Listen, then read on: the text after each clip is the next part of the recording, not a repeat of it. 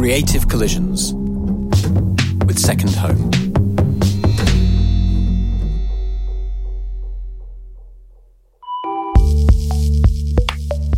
Hello and welcome to Creative Collisions, a new podcast from Second Home, a social business dedicated to promoting creativity and entrepreneurship in cities around the world.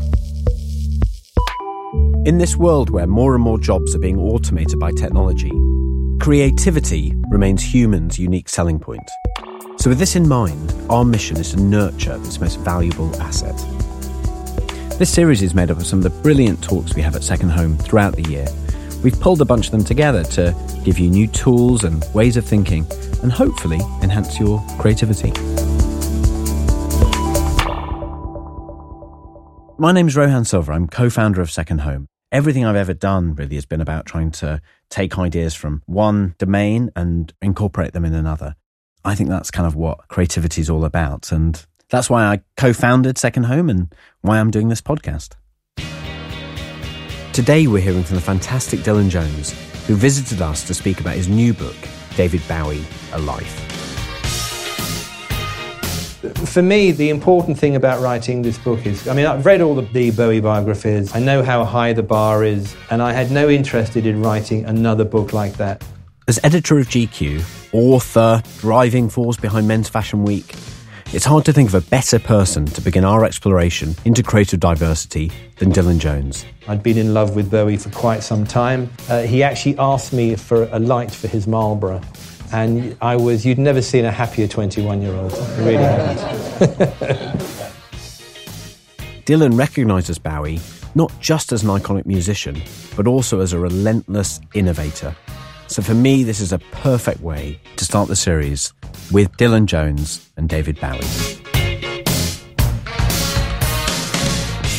So, listen, before we start, I know that in this podcast, Dylan Jones throughout says David Bowie. I couldn't help but call him Bowie. We could call the whole thing off, but each to their own. Like many of us, Dylan has been greatly inspired by Bowie, and it's often that very first exposure to someone truly special that can ultimately change the course of our lives. So I was curious about exactly when this moment was for Dylan. Yeah, I was a very impressionable 12 year old watching television in the sitting room of my parents' semi detached house in Deal in Kent.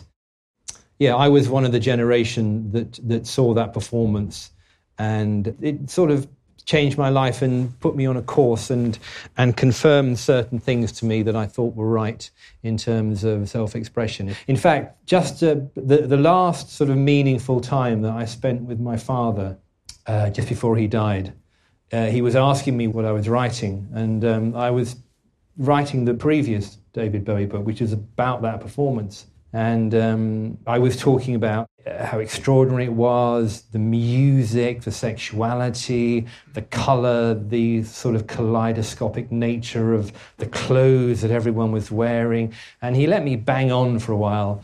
And then um, he looked at me and said, um, "You do realise you had a black and white television, don't you?" so, um, so a lot of the stuff that I remembered, I obviously didn't remember. It was sort of received from elsewhere. But yeah, uh, yeah I, I, was part of that generation who saw that performance on Top of the Pops, and it opened up a whole different world to me, really. For those people who maybe don't know this particular performance in 1972, yeah. there's a sort of every bit of it's iconic, but there's a moment where Bowie does something very special with Mick Ronson. There's a, there's a moment where he casually puts his arm around uh, his lead guitarist Mick Ronson's shoulders.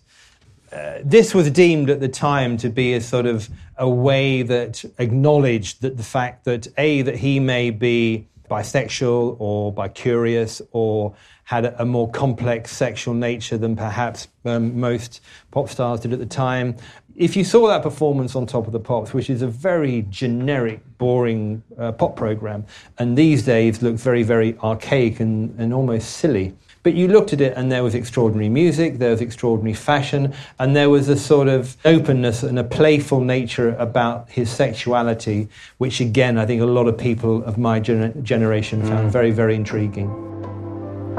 Listening to Dylan's first experience of Bowie reminded me of my own. You the new butler?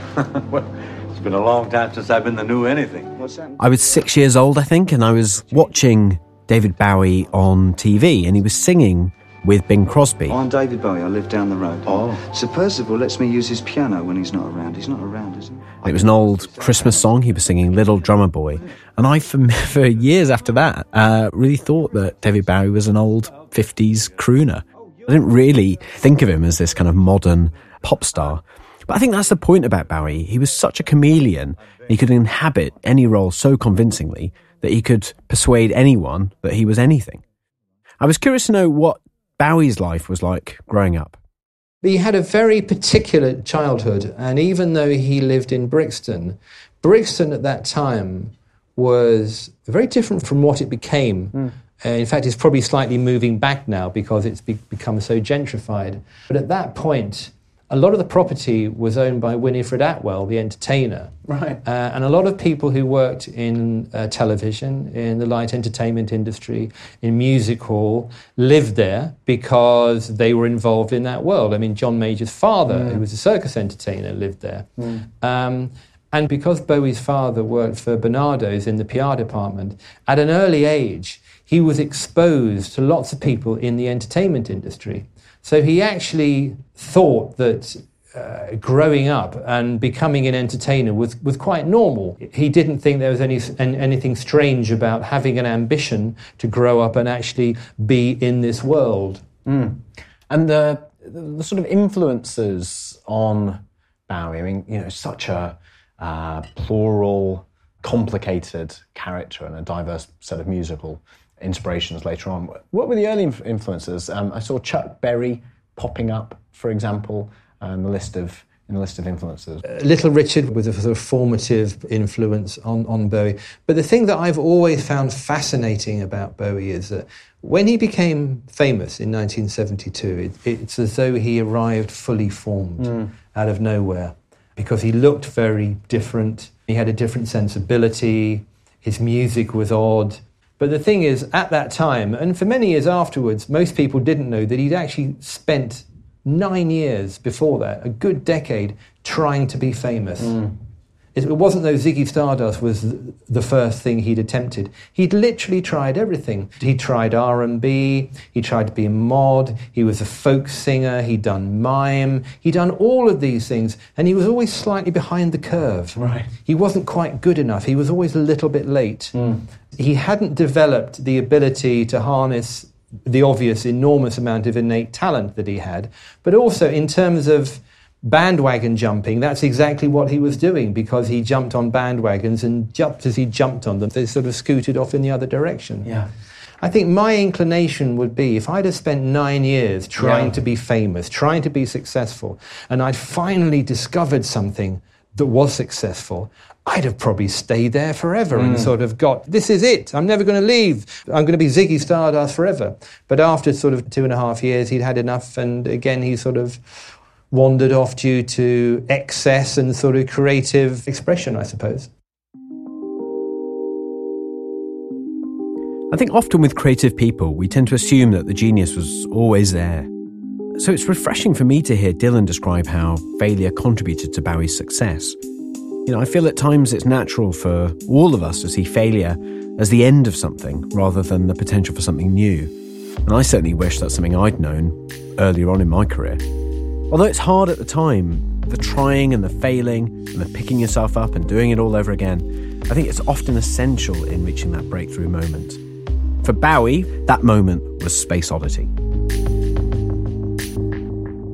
Space Oddity was actually a happy accident. It was a song that he'd written as a duet uh, that he used to perform at the Three Tuns in Beckenham.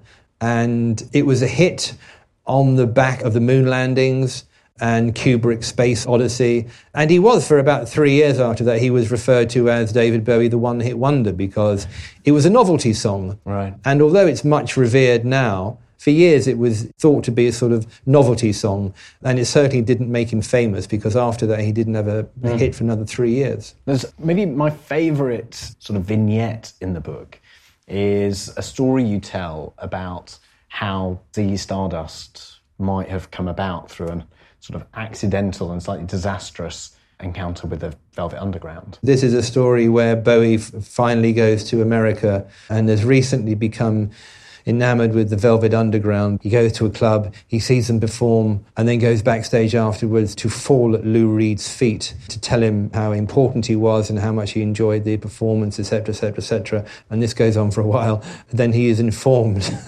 as soon as he stands up, that actually Lou Reed left the group nine months previously. So, um, um, but the thing is, I spoke to 150 people for this book, and there are the 50 people that you need to speak to, pretty much, in order to be taken seriously as a Bowie biographer. Uh, and then there are the other 50 people who deserve just as much airtime, but perhaps don't get called on as often. And then there are the other 50 people when you're interviewing someone and they said, Have you spoken to Kevin? And you go, Who's Kevin? And then you endeavour to try and get an interview with Kevin. And so there are a lot of Kevins in the book. Well, I, I don't know if she counts as a Kevin, but Mary Finnigan, when Bowie was living in um, Beckenham, Mary Finnigan was his landlady and lover. And she, I think she was several years older than Bowie. And uh, she describes him, though, as very sexually sophisticated, which I think is what all of us hope our ex girlfriends describe us as. um, but it does suggest someone. and rarely do. Rarely yeah, do. Yeah. Mary Finnigan is really interesting woman. She was a um, lovely woman to interview. Fascinating, absolutely fascinating. Yeah, she was his landlady and then lover. Slightly expediently, I think, on Bowie's behalf, but um, they had a two or three year relationship, I think, and then he went off and he became famous. And then he invited her to the Ziggy Stardust Earls Court concert in 1972. And there's an after party afterwards. She goes to the party and uh, chit chat, chit chat, and then the party is coming to a close. And she describes Bowie going out to her, taking her hand, leading her to the door, and saying, Mary Finnigan, it's been fantastic knowing you, and then closing the door.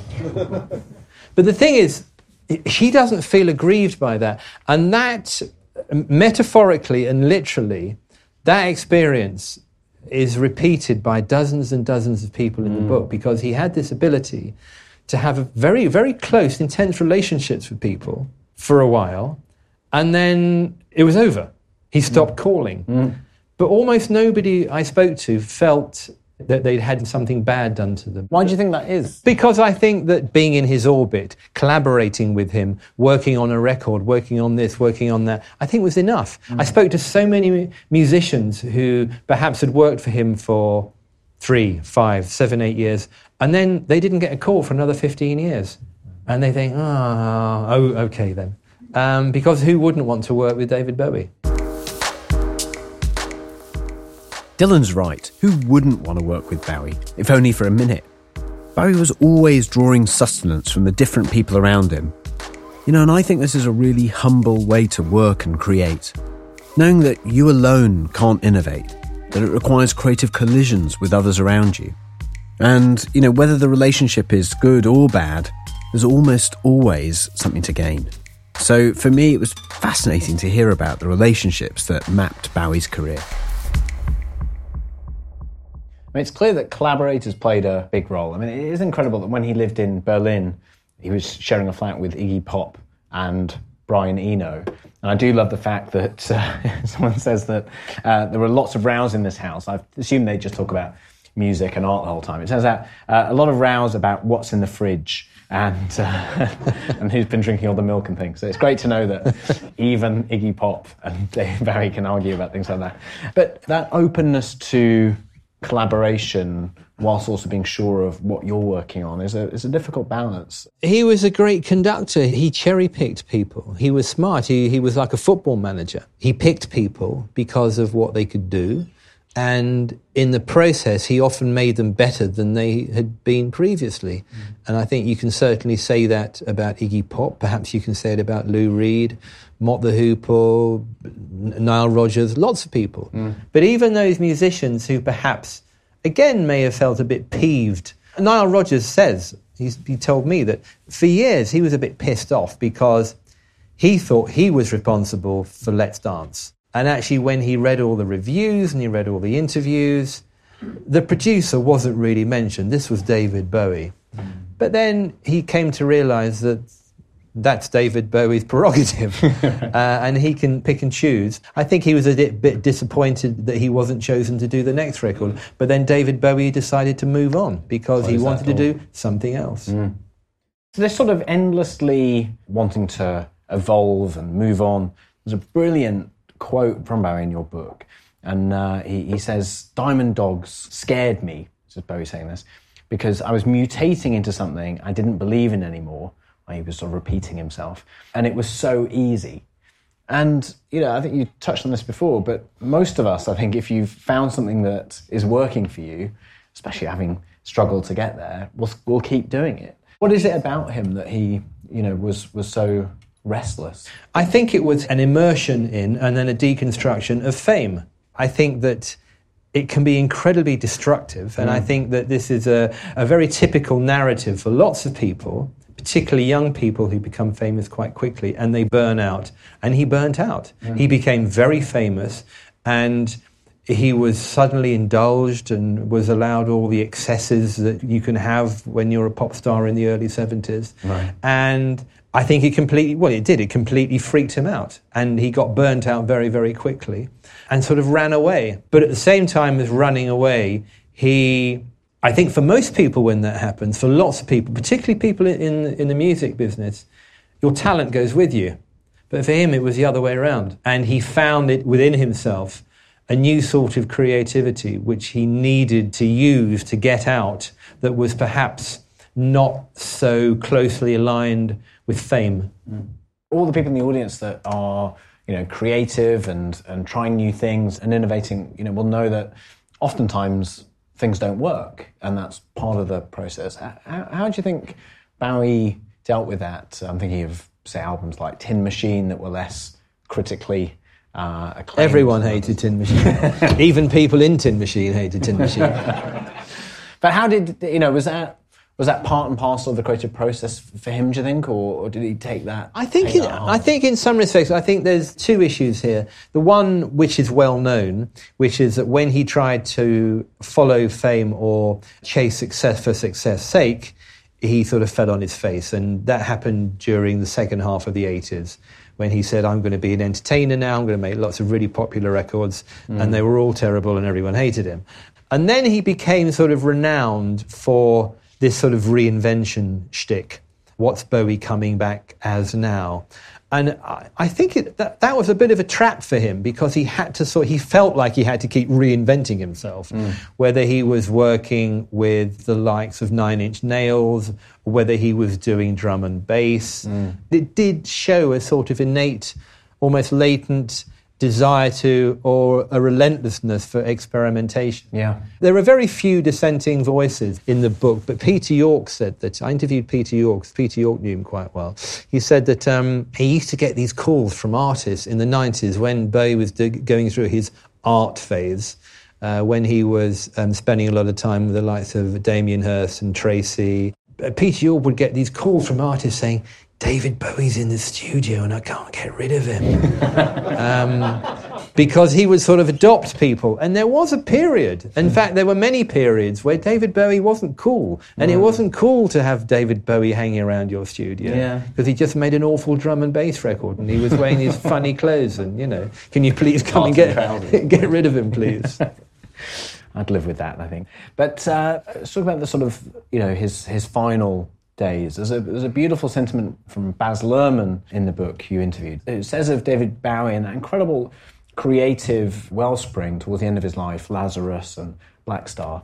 Baz Luhrmann thinks that what David Bowie essentially was doing was saying about death uh, and, and illness. Uh, I'm going to create my way out of this. I'm going to find some joy and creativity in this darkness. Is that something you think Bowie did consistently? Whether it was fame, whether it was breakdown, whether it was death, there was an ability to turn that into art.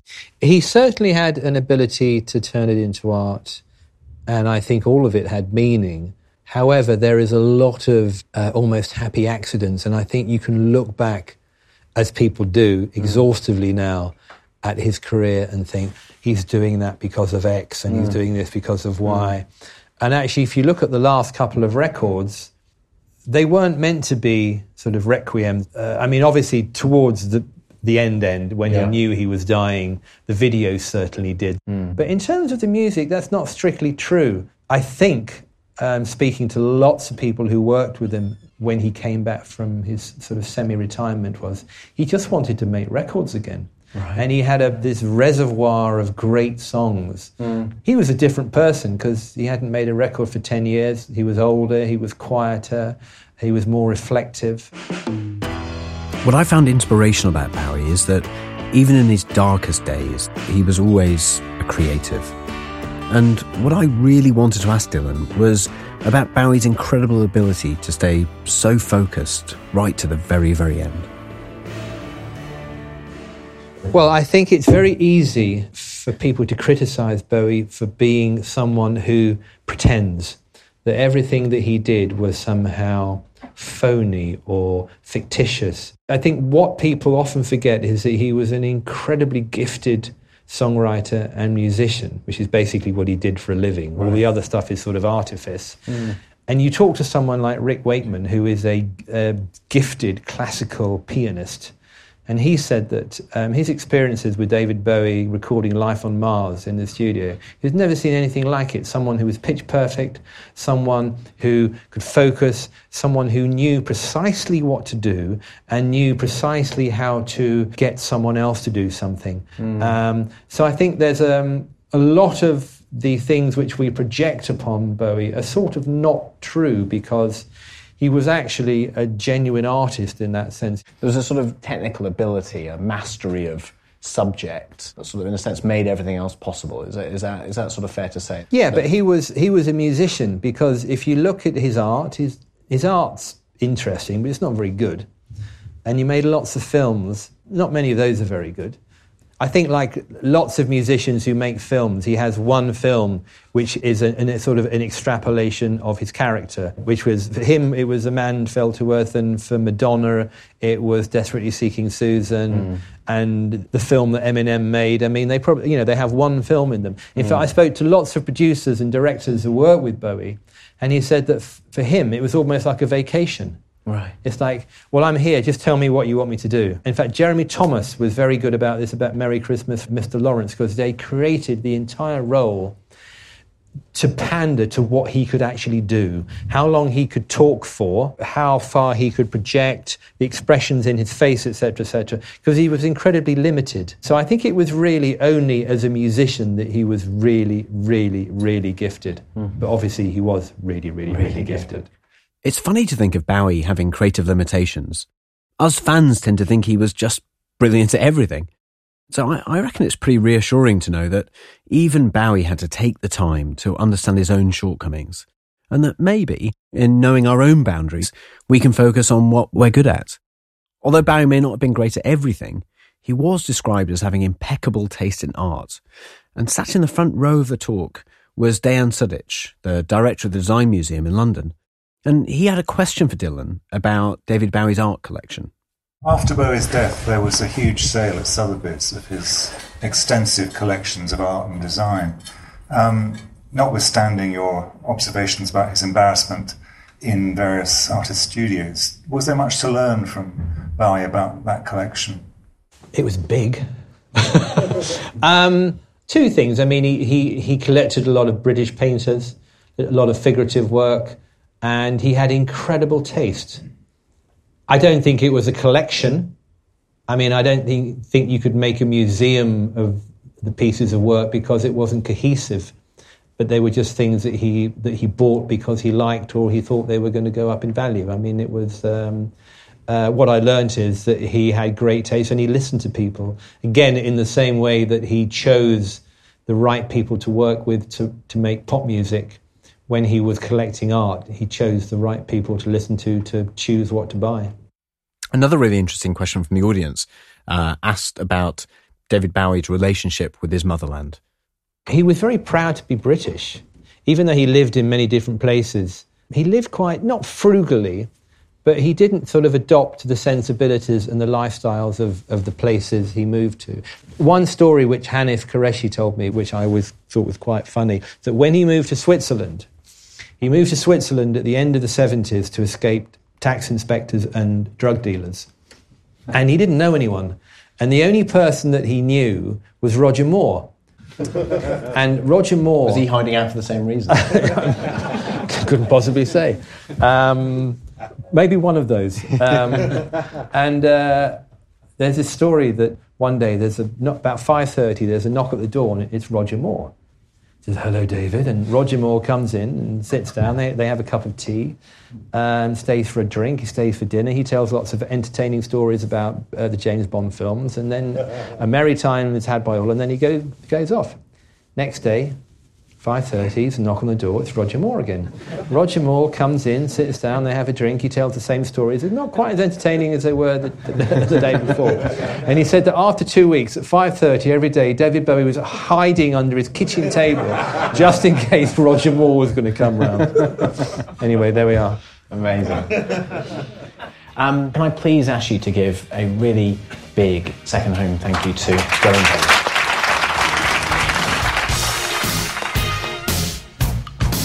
After talking to Dylan, what really stayed with me was this idea of perseverance, the importance of just keeping going. And, you know, when it comes to collaborations or trying something new, jumping across to a different field or industry completely, although you can't predict success and indeed it doesn't always work, you know, I think something good always comes out of that experience of trying. Embracing failure is something that I find difficult. I'm sure we all do, but you know, it's clear from everything Dylan said that this was really part of Bowie's success and you know his ability to react and adapt and indeed succeed. And as someone who really, really believes in that way of thinking about the world, it's a lovely thing to hear validated by someone as truly brilliant as David Bowie and someone as open and generous and thoughtful as Dylan Jones.